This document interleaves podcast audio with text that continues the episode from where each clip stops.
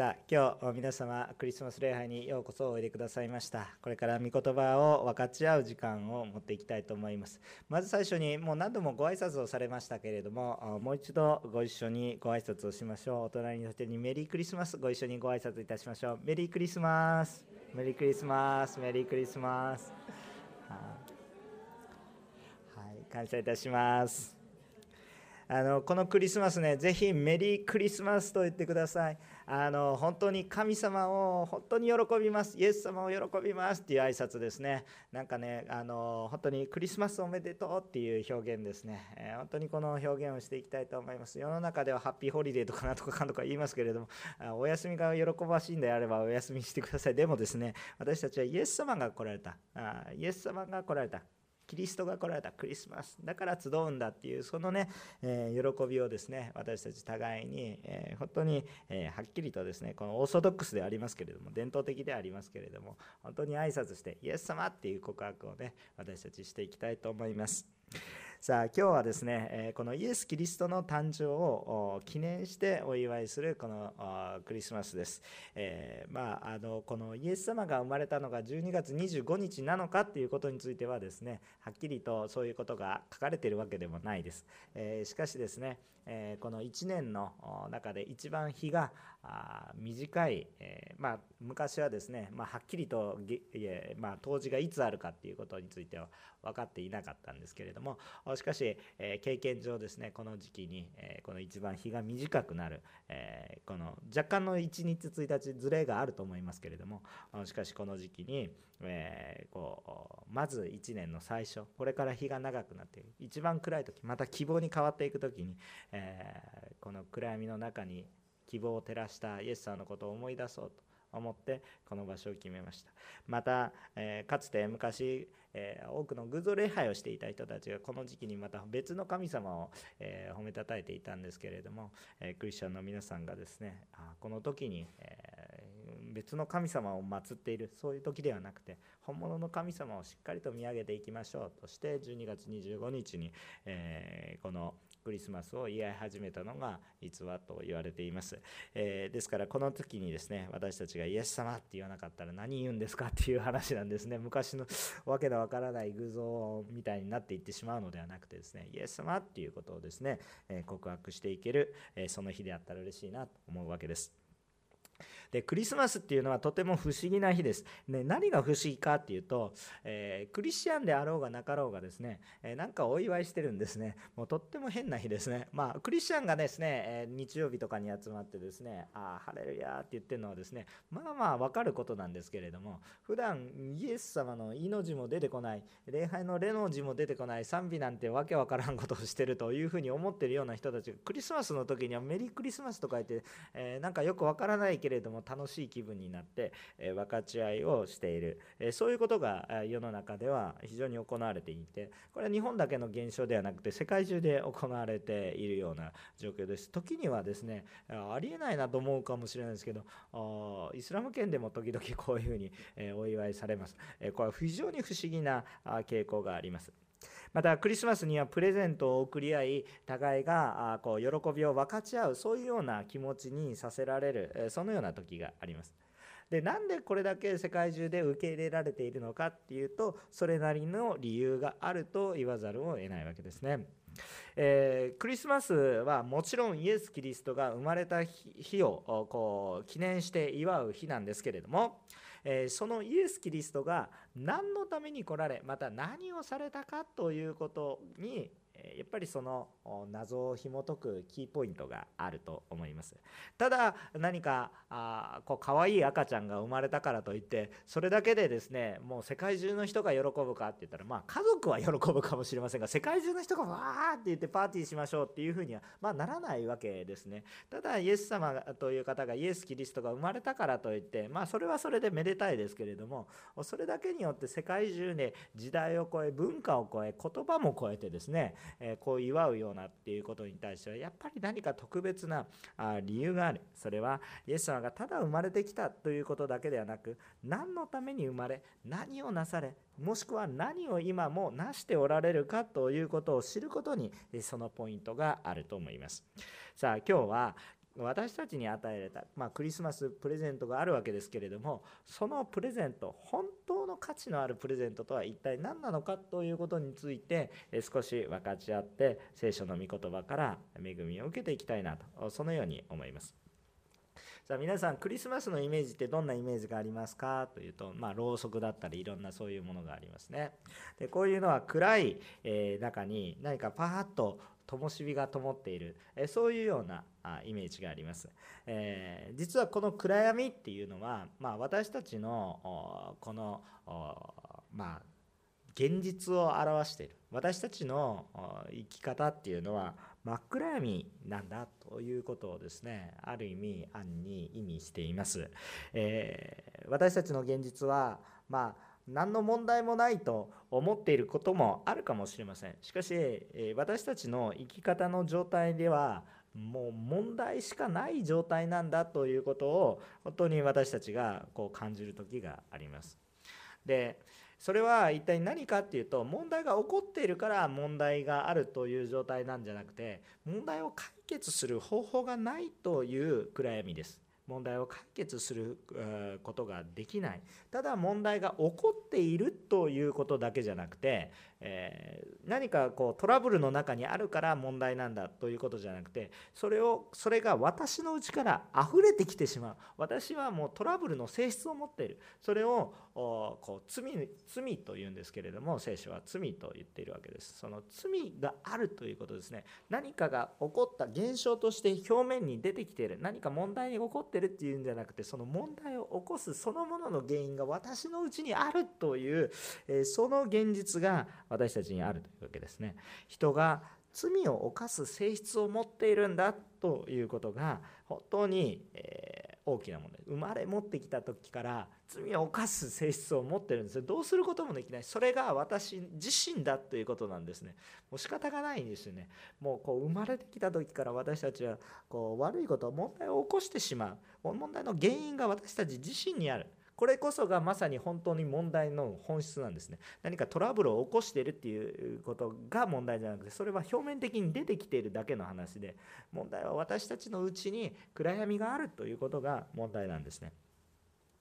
で多くの場合、世の中を生きるときはもうどうしようもないから、その問題に対してですね、自分でなんとか解決できるだろうと思うか、もしくは考えなくなります。もう自分で勝手に罪をなかったことにする。もう目をつぶればですね、もう汚いものは見えないと、だからない、見えないものはないと思い込む、もしくはですね、もうなんとか頑張ればこれをクリアすることができる、一生懸命生きれば、たくさん良いことをすれば、私はその悪い部分をカバーすることができるんじゃないか。一つ悪いことをしたとしても100個いいことをすれば、その悪いことは忘れ去られてしまうんじゃないか、そのように思ったりします。もしくはもう諦めて目を閉じてしまう、もうこうなかったことにする、見えなければないものと同じ、そのような生き方をすることが大体この世の中の方向となります。一方でイエス・キリストはこの世の光です。なぜならイエス・キリストが神ご自身であり、罪なく生まれた人だからです。私たちは罪人ですけれども、イエス様は神ご自身であり、罪なくして生まれたからこそ唯一輝く存在です。暗闇の中に罪だらけのところに罪のない方が来られる。ですから光、私たちの罪を暗闇に例えるならば、イエス様は光ということになるわけです。でもですね、まずいろんなことに対してですね、疑問を持つ方が今日ここに初めて来られた方もひょっとしたらいると思いますので、いろんなことを思うんですね。もうイエスさんを信じている人に対してはもう当たり前の話かなと思うようなことかもしれません。ですからこの方についてもう少しいろんな話をちょっとしていきたいと思います。暗闇の中に光が来ると汚れが見えます。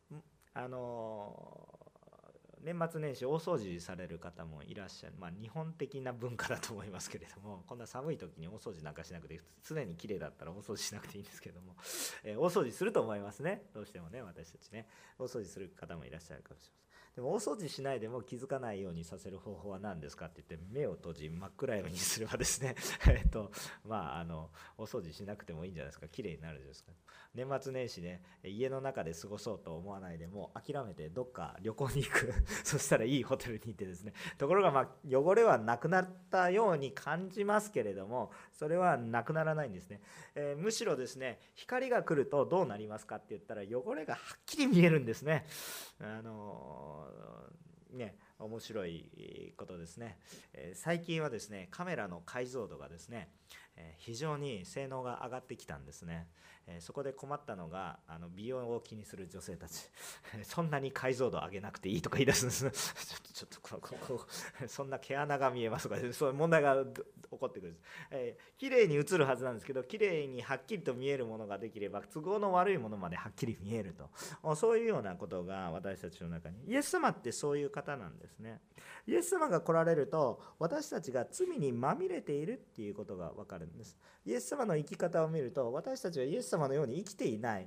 正しい方の歩みを見ていると、私たちがまるでみすぼらしく感じる、本当にそのようなことを示されるんです。イエス様っていう方が現れると、私たちはただ喜ぶ、クリスマスなんかこう喜びが単に喜ぶだけではない、何か特別なものがあるのは、クリスマスには何ですか、ただ喜びであふれて、はい、きれいにしてればいいか、そうではありません。クリスマスの特徴、本当のクリスマスの特徴の一つは、私の問題が見えます。私の問題が見えるんです。光が来ると汚れが目立つのと同じように、私たちのうちにも問題点がよく見えてくるんです。イエス様は通常の生まれ方ではなく、処女マリアから生まれています。通常の生まれ方では、私たちと同じ罪人の性質になってしまいます。ですから神様は特別な形でお生まれになります。でも人間として生まれます。ですから女性から生まれてくるわけですね。でもイエス様には罪がないからこそ、私たちにとっては光のように感じるわけです。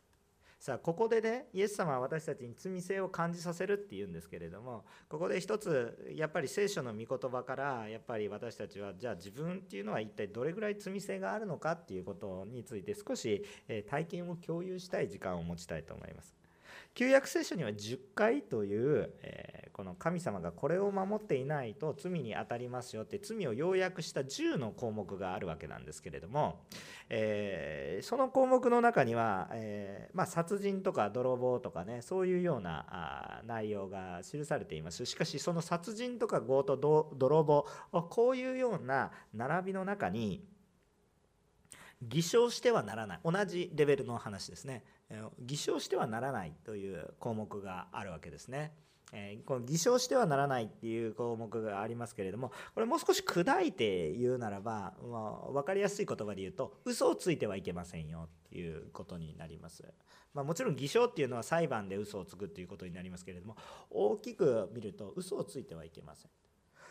この旧約聖書の10回の中においては、殺人も強盗も嘘をつくことも同列に同じように罪だとして扱っています。さあ、私たちが罪人であるということを体験する一つの実体験ですけれども、さあ、この世に嘘をついたことが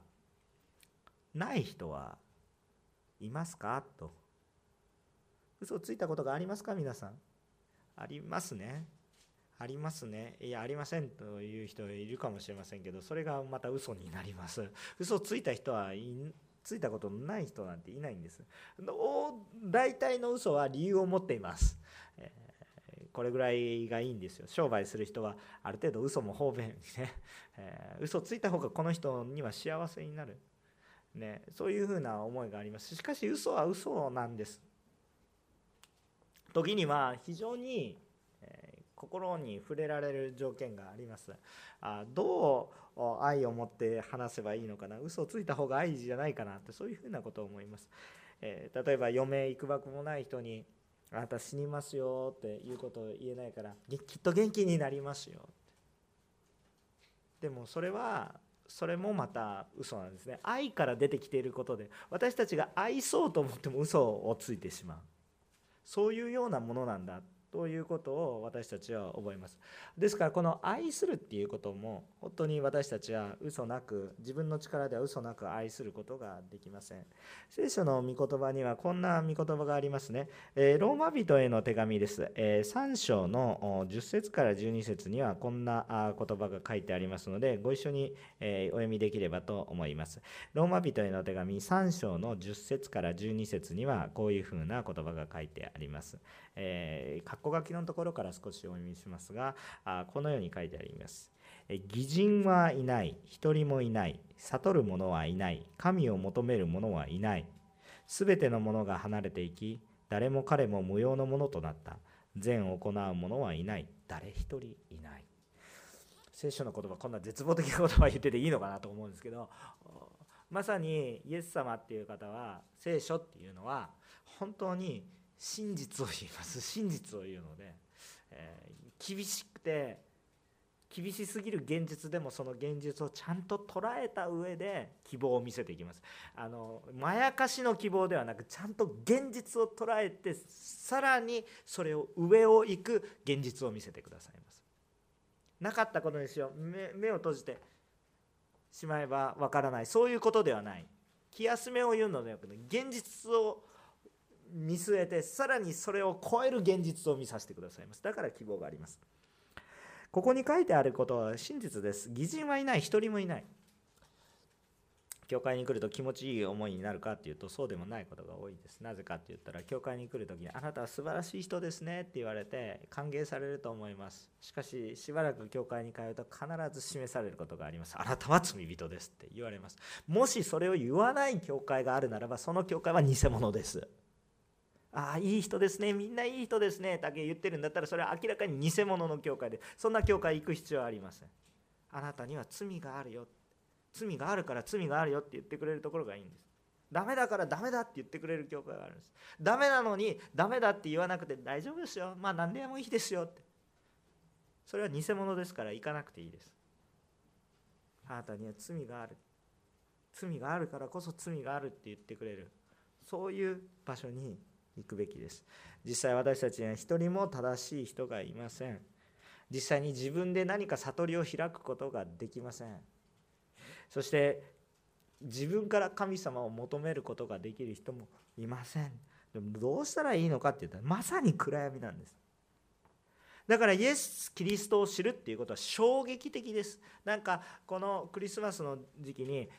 こう柔らかい愛を持って、当然それはそれでいいんです。それを通して入り口になっていきますから、それをするんです。けれども皆さんが本当にイエス様と出会ったら、それは衝撃的な出会いです。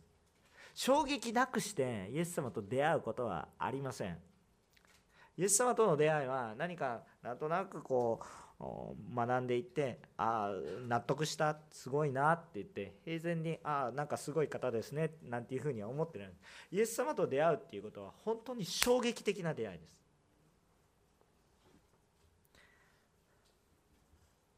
まるで強い光を浴びると自分の影がはっきりくっきり現れるように、イエス様の光を見ると私たちの罪っていうものがはっきり見えてきて、自分がとんでもないものなんだ、しかもそれがなかったことによるもっとずうずうしいものなんだということがもう明確に示されるので、衝撃を受けます。もう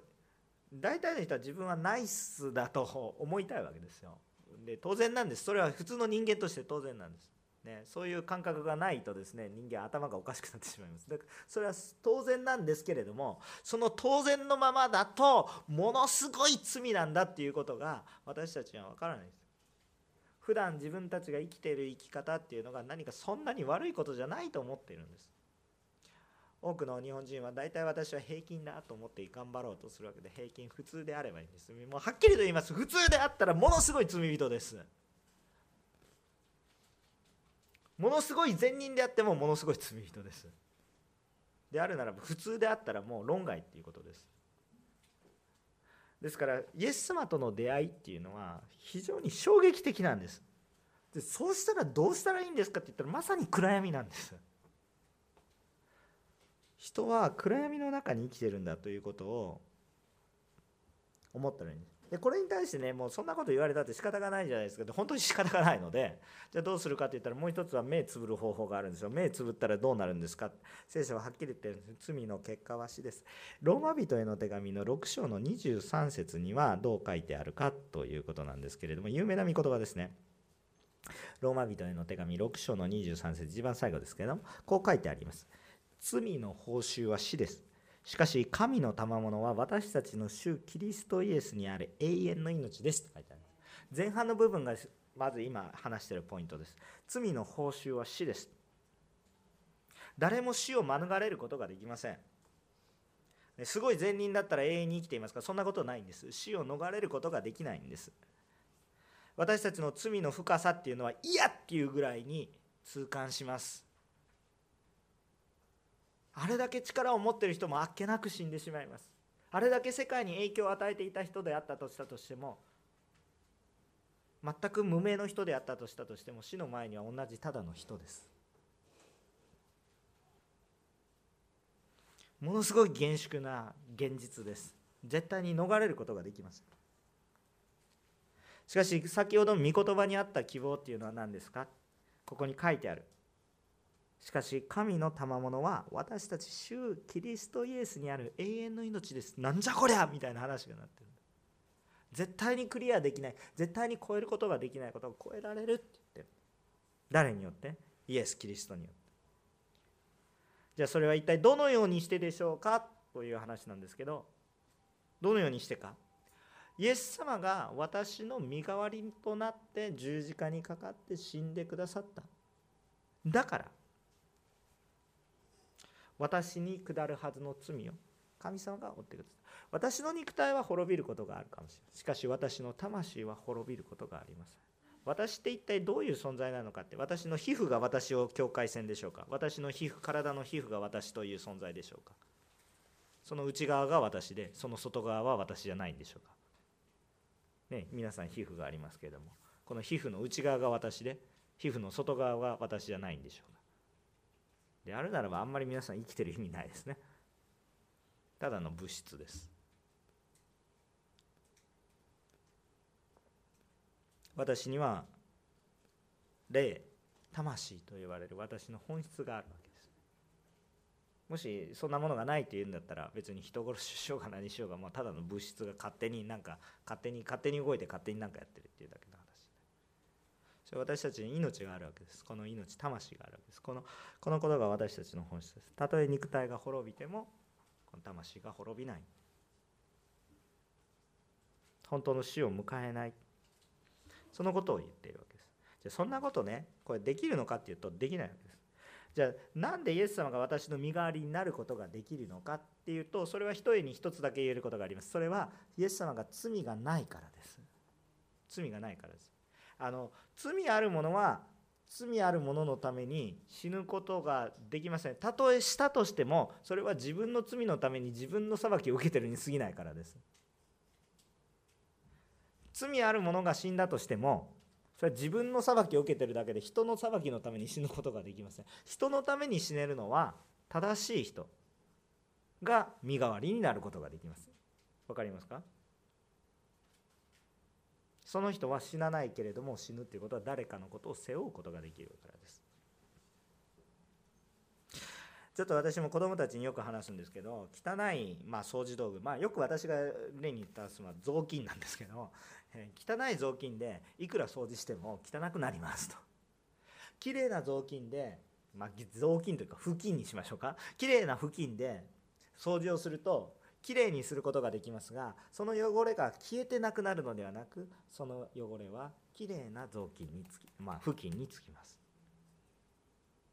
決してなくすのではなくて、拭き取っていくんですね。だからきれいなものでしか汚いものを洗うことができないんだ。皆さん食器を洗うときに下水で洗いますか？洗うことができるという人は下水で洗ってください。とんでもないことになりますね。浄水で洗うわけです。なぜ浄水ですか？きれいだから汚いもの。でもそのきれいな浄水も皿洗いをした後には下水になってしまうわけです。イエス様は私たちの罪を罪がないからこそ背負ってくださる。だから皆さん、こう世の中の現実ですよ。正しいものが苦しむっていうことは正しいことなんです。おかしいでしょっていう人いると思いますけど、正しい人は苦しんで使えます。私たちの見本です、それが。おーって。衝撃的ですよね、イエス様との出会いは。人生の生き方が変わりますよ。衝撃。今までは正しいもの、私はよくやっていたら、良い給料をもらって、良い働きをして。正しいものは使える人になるんです。衝撃的ですよね。いやもうそんな人生つらいって目つぶったらもうそれまでですからね。衝撃的なんですよ、イエス様との出会いは。私たちの生き方変わるんですよ。価値観が変わるんですよ。なんじゃこれ。損ばっかりするのか、そんなことはないんですよ。もう最後まで話聞いてくださいね。このイエス様は私たちの代わりに全てを負ってくださるんですけど、それだけでただじゃあ私たちの代わりに死んで終わりじゃなくて、よみがえって復活されてね、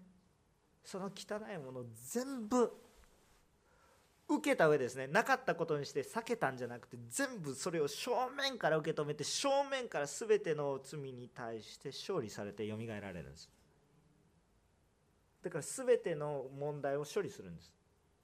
何か私たちの借金を棒引きにする、なかったことに、なんか借金たくさんある人いますか、借金の証書があってね、その証書がある限り借金に縛られるわけですけど、この借金を持ってきてそれを破りますと、そういうことじゃないです。イエス様のやり方は、その借金の証書を持ってきたら、その借金全部払います。苦しみを持って、でも絶対に払います。だからもう借金払われましたよっていう過ぎ方です。なかったことにしようって、楽してなかったことはもう私偉い人ですからこれなかったことにしましょうね、もう大丈夫、そういう許し方ではです。あなたにはもう借金がない、それは私が払ったから、身代わりに何も言うことができません。何か人にはできないことです。しかし神ご自身が来られたからこそこれを実行されるんです。私たちってどれぐらい愛されてるでしょうか。私たちは自分の罪にさえ気づいてないのに、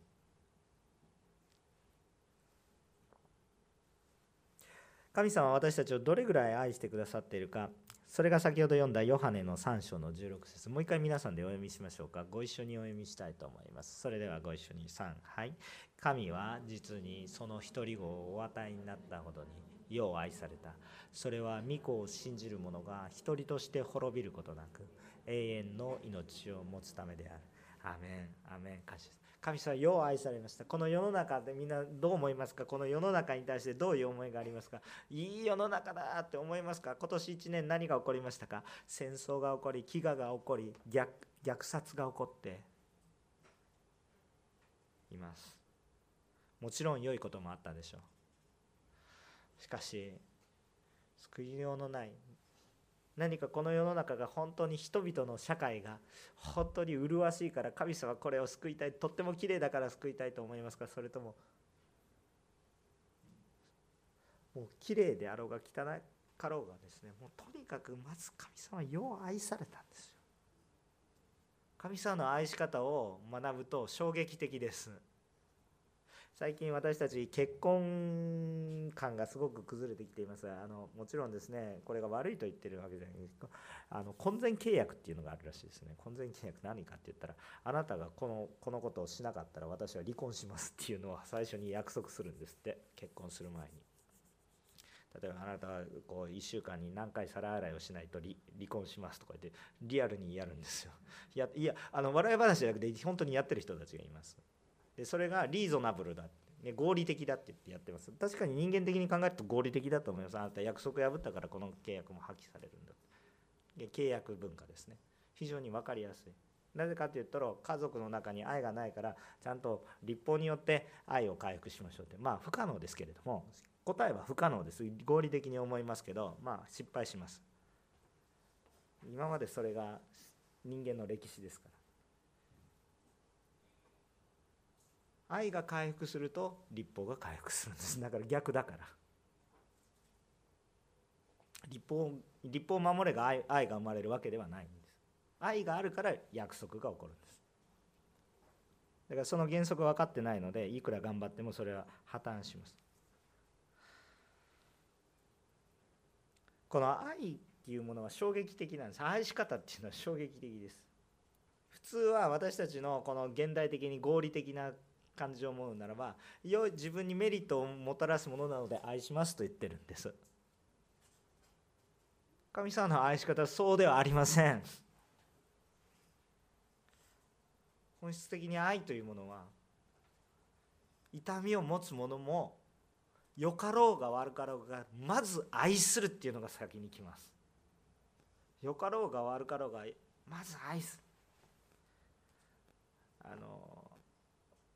私ね、全然できてないからこんなことを私が大きく話をすることができないんですけど、私の尊敬する牧師の先輩の一人が、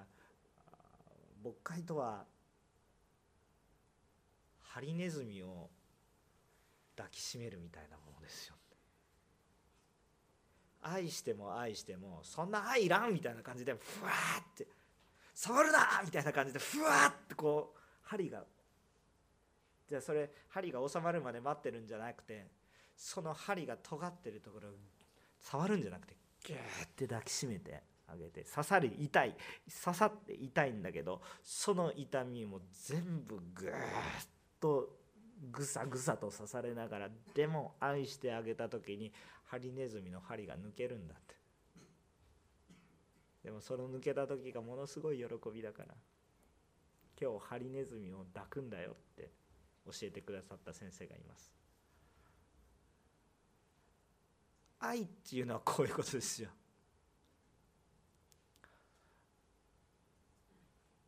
イエス様に出会うと愛が回復します。どうしてですか？私のような罪人、十字架にかけたの誰ですか？私なんですよ。しかもそれ見ないことにしてるんですけど、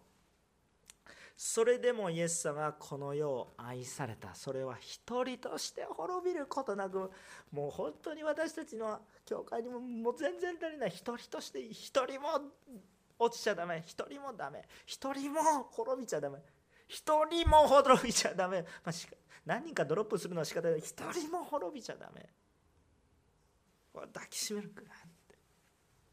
なんか自分にとってね、針じゃなくてね、甘いなんか優しいマッサージをしてくれるから抱きしめます。マッサージしてくれるんだったら抱きしめたく、でもそうじゃなくて、もう針ですよ。針ぐさぐさぐさぐさ。でも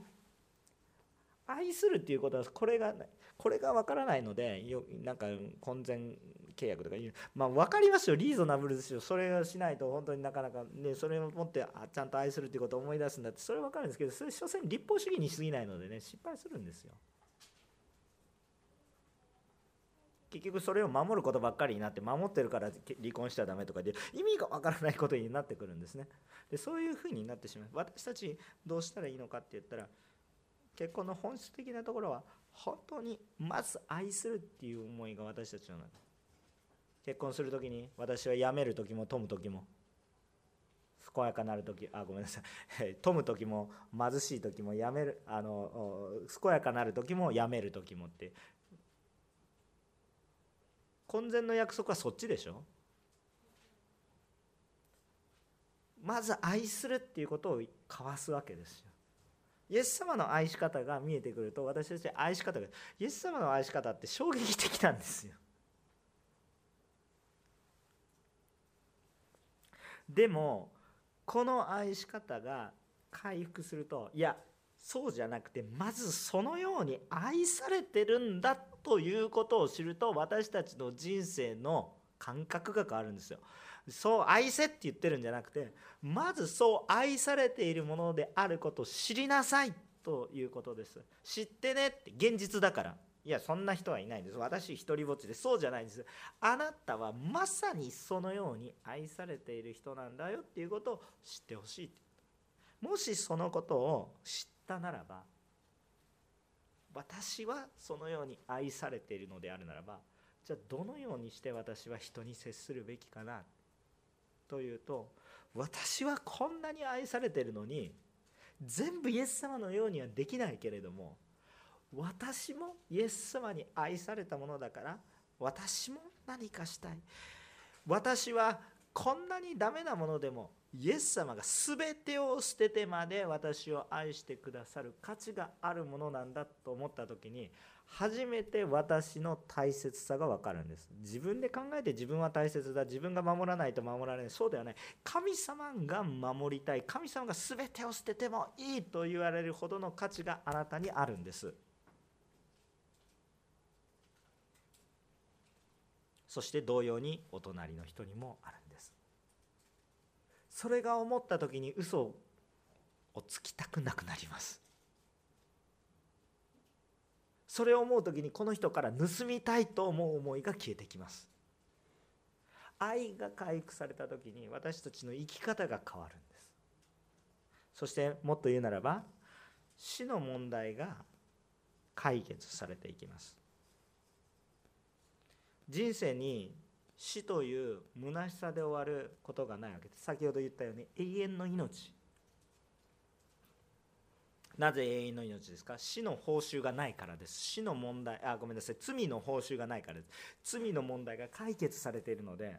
罪の報酬を受けないんです。一度死ぬことが決まっていますが、しかしそれは肉体の死に過ぎなくて、私たちの魂が滅びません。神様と共にあります。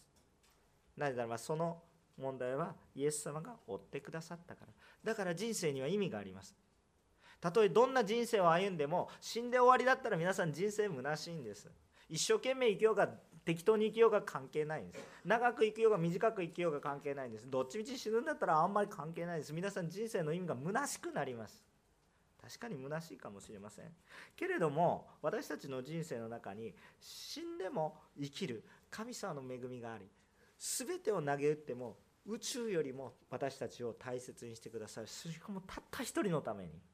そのことが私たちのうちに回復されると、私たちの人生が実際に多くの人から比べてみるとちっぽけなようなものかもしれませんけど、一番大切なお方から見ると宝石のようにダイヤモンドのように輝いてるんですね。であるならば今日私はたとえ失敗しようと、たとえダメだと言われようと関係なくなるんです私は神様から祝福を受けている。そのように思った人の人生は変わっていきます。私は失敗しても大丈夫、主が言われることをしていきましょう。たとえ失敗しても、なんで死んでも大丈夫って言われてるんですから。たとえ死のところにいても主は共におられる。であるならば今日失敗を恐れずに一歩踏み出していけることができるんです。なぜ失敗を恐れないんですか？失敗をしても受け止めてくださるから。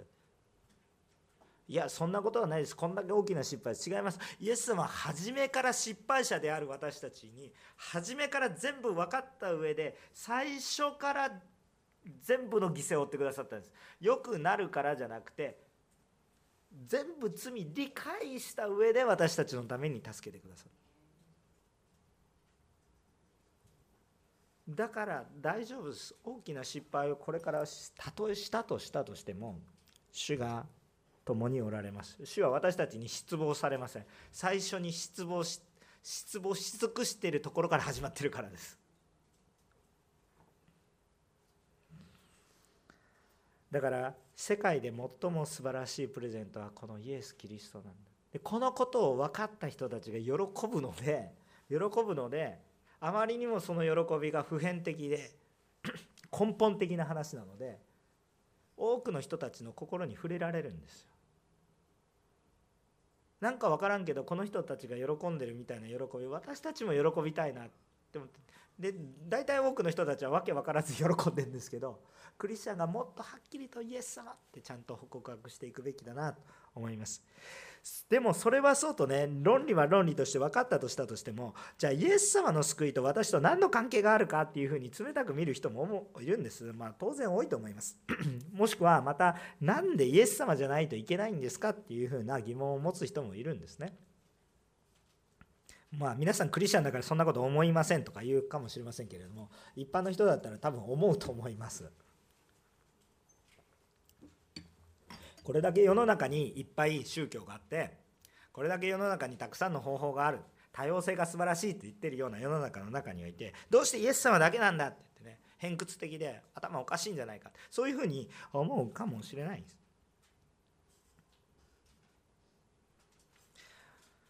いくつかのことがたくさん言えると思いますけれども、私が感じるいくつかのことを証言します。いくつか表現の仕方たくさんありますけれども、私がこう正直にイエス様しかいないなと思ういくつかの論拠を述べさせていただきます。たくさんの神があり、たくさんの救いが世の中で告白されていますが、私のために死んでくださる神様はイエス様以外に見たことがありません。私のために死んでくださる神様を見たことがありません。多くの場合、許してくださる神様っていうのはたくさん聞いたことがあります。存在、自分を許してくれる存在、自分のために働いてくれる存在、ね、いちいち出さないですけど、ね、いろんな宗教の中にあることを知っていますし、それを見たことがあります。でも私のために死んでくださる、全てを捨てて死んでくださる神様は見たことがないです。イエス様、大体の場合はこうですね、王様のために死ねっていうことですね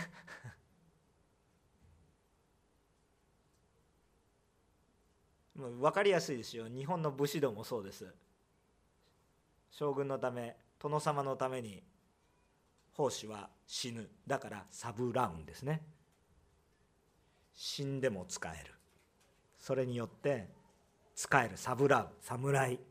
日本的な考え方ですね。王のために死ね。それを感じた、虚しさを感じた侍もいるんですよ。しかしその侍がイエス様に出会って牧師になった侍もいるんですけど、その侍は一体何を感じたんですか？王の殿様のために一生懸命戦って、パッて見たらもうみんなただ死んでるだけで、殿様、その仕えた殿様が一体どうなったかって言ったら、あっさり裏切った。何のために仕えたんだって。虚しくなった時に、その侍が虚しくなった時に福音聞いたんです。本当の王はしもべのために命を捨てるんだ。その侍は、この殿様こそ本当の殿様だ。この意味もないもののために死ぬほど仕えると、その殿様こそ本当に仕える殿様だって目が開かれて、それで牧師になっていきます。日本で初代の牧師というか、最初の時期の牧師になるわけですけれども。何の話をしているのかって言ったら京都での話ですけど、今日の本質とはちょっと外れていきます。私たちに本当の神様は、私たちよりも私たちに仕えてくださってる。こんな玉座に座って「おい拝め」って言ってるんじゃなくて、もちろんその栄光は持って玉座におられる方ですけど、同時に私たちのために今血を流して使えてくださっている方なんだ。これを知ってください。2番目のポイント、いくつかあるんです。もう私が挙げること以外にもいくつかあるんです。もう一つは、イエス様を信じた私たちを見てください。イエス様を信じている人を見てください。イエス様を信じている人がどう生きているかを見てください。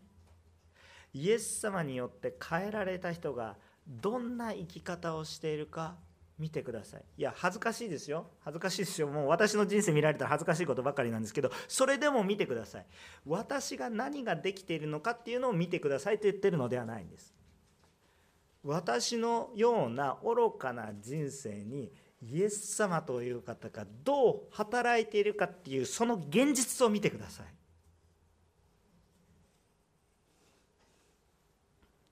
私がどう変わったかだけを見るのではなく、主が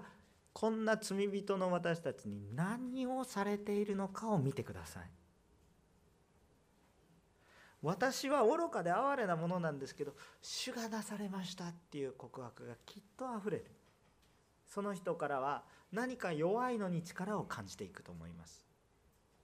その人が強いから力を感じるのではなく、その人が強いのに力を感じるように変えられていきます。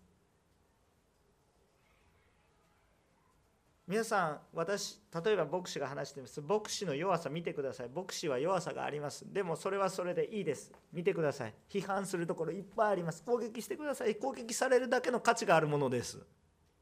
攻撃されるしかないようなものだという意味です。でも、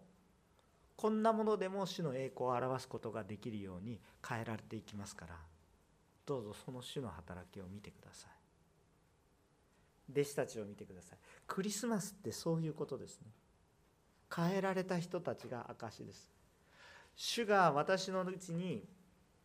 何かを成してくださる証拠を見せてくださいじゃなくて、主を信じるときに私が証拠となります。私が素晴らしい人だから違います。私は結構素晴らしくないです。でも主が働いてくださる証があふれていて喜びがある。苦しみの中にあってもそれでも素晴らしい。多くの人たちが同じ苦しみで何を喜ぶことができるんだ。それでも喜ぶんだ。それでも喜びがあふれるんだ。実際に喜ばしいことがあるんだ。でもそのように力のない人たちが暗闇の中で働いていった時に何かが変わっていく。なんであの人たちは変わるんだ。文句ばっかり言って、世が悪い、これが悪い、ああだこうだ、ああだこうだ、ああだこうだって言って文句言うのも、それは何の勉強もしなくてもできるんですけど、そうではなく、主によって本当に変えられて、自分もボロボロ、周りもボロボロ、なんでだって思うかもしれない。それでも主は生きておられて、私はそれでも今日生きている価値があると思った人が一歩進み出ていくんです。なんでそんな力が溢れてくるんですか。で、その時に人々がイエス様の姿を見るんです。クリスマスはね、ただただ喜ぶんじゃなくて、クリスチャンが主の喜びをあふれさせる時です。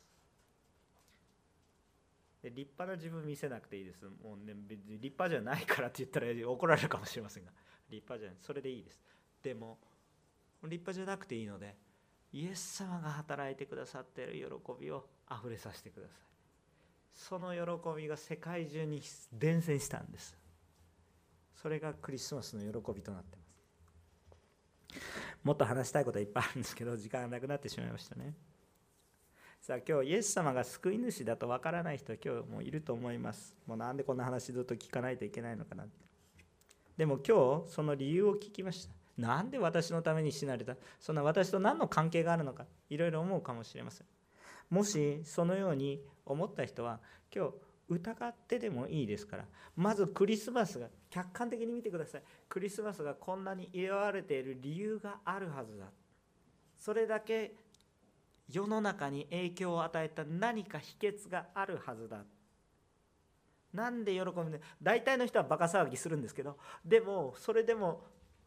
分かっている人たちは本当に喜んでやってる。なぜその元凶となる喜びがあるのか。もし興味があった人は正直にです。最初から信じてやってくださいなんて言わないでいいです。疑っていいですから。疑っていいですから。イエス様がどんな方であるかっていうことを少しでも知ってください。初めから信じなくても疑っていいですから。関係あるのかな。そして、でも、本当かなって疑っていいので、別にすぐ洗礼を受けなさいとか言いませんよね。今日も聖火さんで10年かかりましたけども、大丈夫です。すぐ信じなくてもいいです。でもね、疑ってもいいから、ね、そんな皆さん立派な、自分がいきなり立派な信仰者になろうとしてないですよ。まあ、多くの人がね、潔癖症、自分が立派な信仰者になったら救われると思ってるんですよ。全然そんなこと言ってたら誰一人救われませんからね。立派な信仰者じゃなくて、聖書には言ってます。からし種ほどの、もうこんなごま粒以下の信仰であってもっていうことです。もうまるっきり疑っていいですから、聖書を知って、イエス様のことを知ってやってみてください。何にもやらないのだ、ダメ。疑っていい。でもそういうものがもしあるとするならば、もうないと思うけどイエス様の名によって祈ってみるかって、祈ってみてください。最初からガチガチに信じなくていいです。騙されてるだろうなと思って危険じゃないところでいいから、でも実際に乗ってみてください。実際にやってみてください。愛してみてください。その時に聖書に書かれていることを実践してみてください。体験的に知ってみてください。その一つでもちょっとでも体験的に知った瞬間に衝撃が走りますから、怖いぐらいの衝撃が走る、自信を持って言います。こんなことあるかっていうことがあなたの人生に起こります。他の人が見ててもよく分かんないですけど、あなたにしか分からない方法でこんなことあるかって、ここでイエス様を信じてる人たちはそれ体験してます。私も何度か体験してます。その体験、ぜひ今日クリスマス皆さん豊かに体験していただきますように。またイエス様を知っている人はさらにもっとイエス様の働きを体験していきましょう。どれだけ愛されているか、どれだけ愛されているかを知ることが私たちの原動力です。今日イエス様からどれぐらい愛されているかっていうことが分かると、私たちが溢れていることが分かるので、溢れていたら自分のものでとどまることができないので、溢れているので、溢れるから仕方がないのでプレゼントし始めます。じゃ無理やりないところからプレゼントするんじゃなくて、溢れているのでプレゼントします。いや私に何か物を与える力がありません。いやそんなことじゃないでしょ。もう本当に物がなかったらなんでも口で溢れ出すんです。もうとにかくですね、主から愛されていることが豊かに溢れていくと、私たちは何か与えたい、もう大したものはないんですけど何かしたいという思いに溢れてきます。だからクリスマスにはプレゼントが溢れます。どちらかというとクリスマスってプレゼントをもらう日というよりは溢れる日ですね。感謝に溢れる日。主に触れられた私たちは主の愛を持って証ししましょう。今日クリスチャンの皆さん、どうぞ私たちは主の証しです。誰が証拠ですか？皆さんが、イエス様が人々を愛されている証拠はどこですか？ここに座っている皆さんがその証拠です。どうぞこのクリスマスもっと神様に褒めたたえましょう。もう歌がいい、うまいとか下手とか関係なくて、もうとにかく主を賛美する、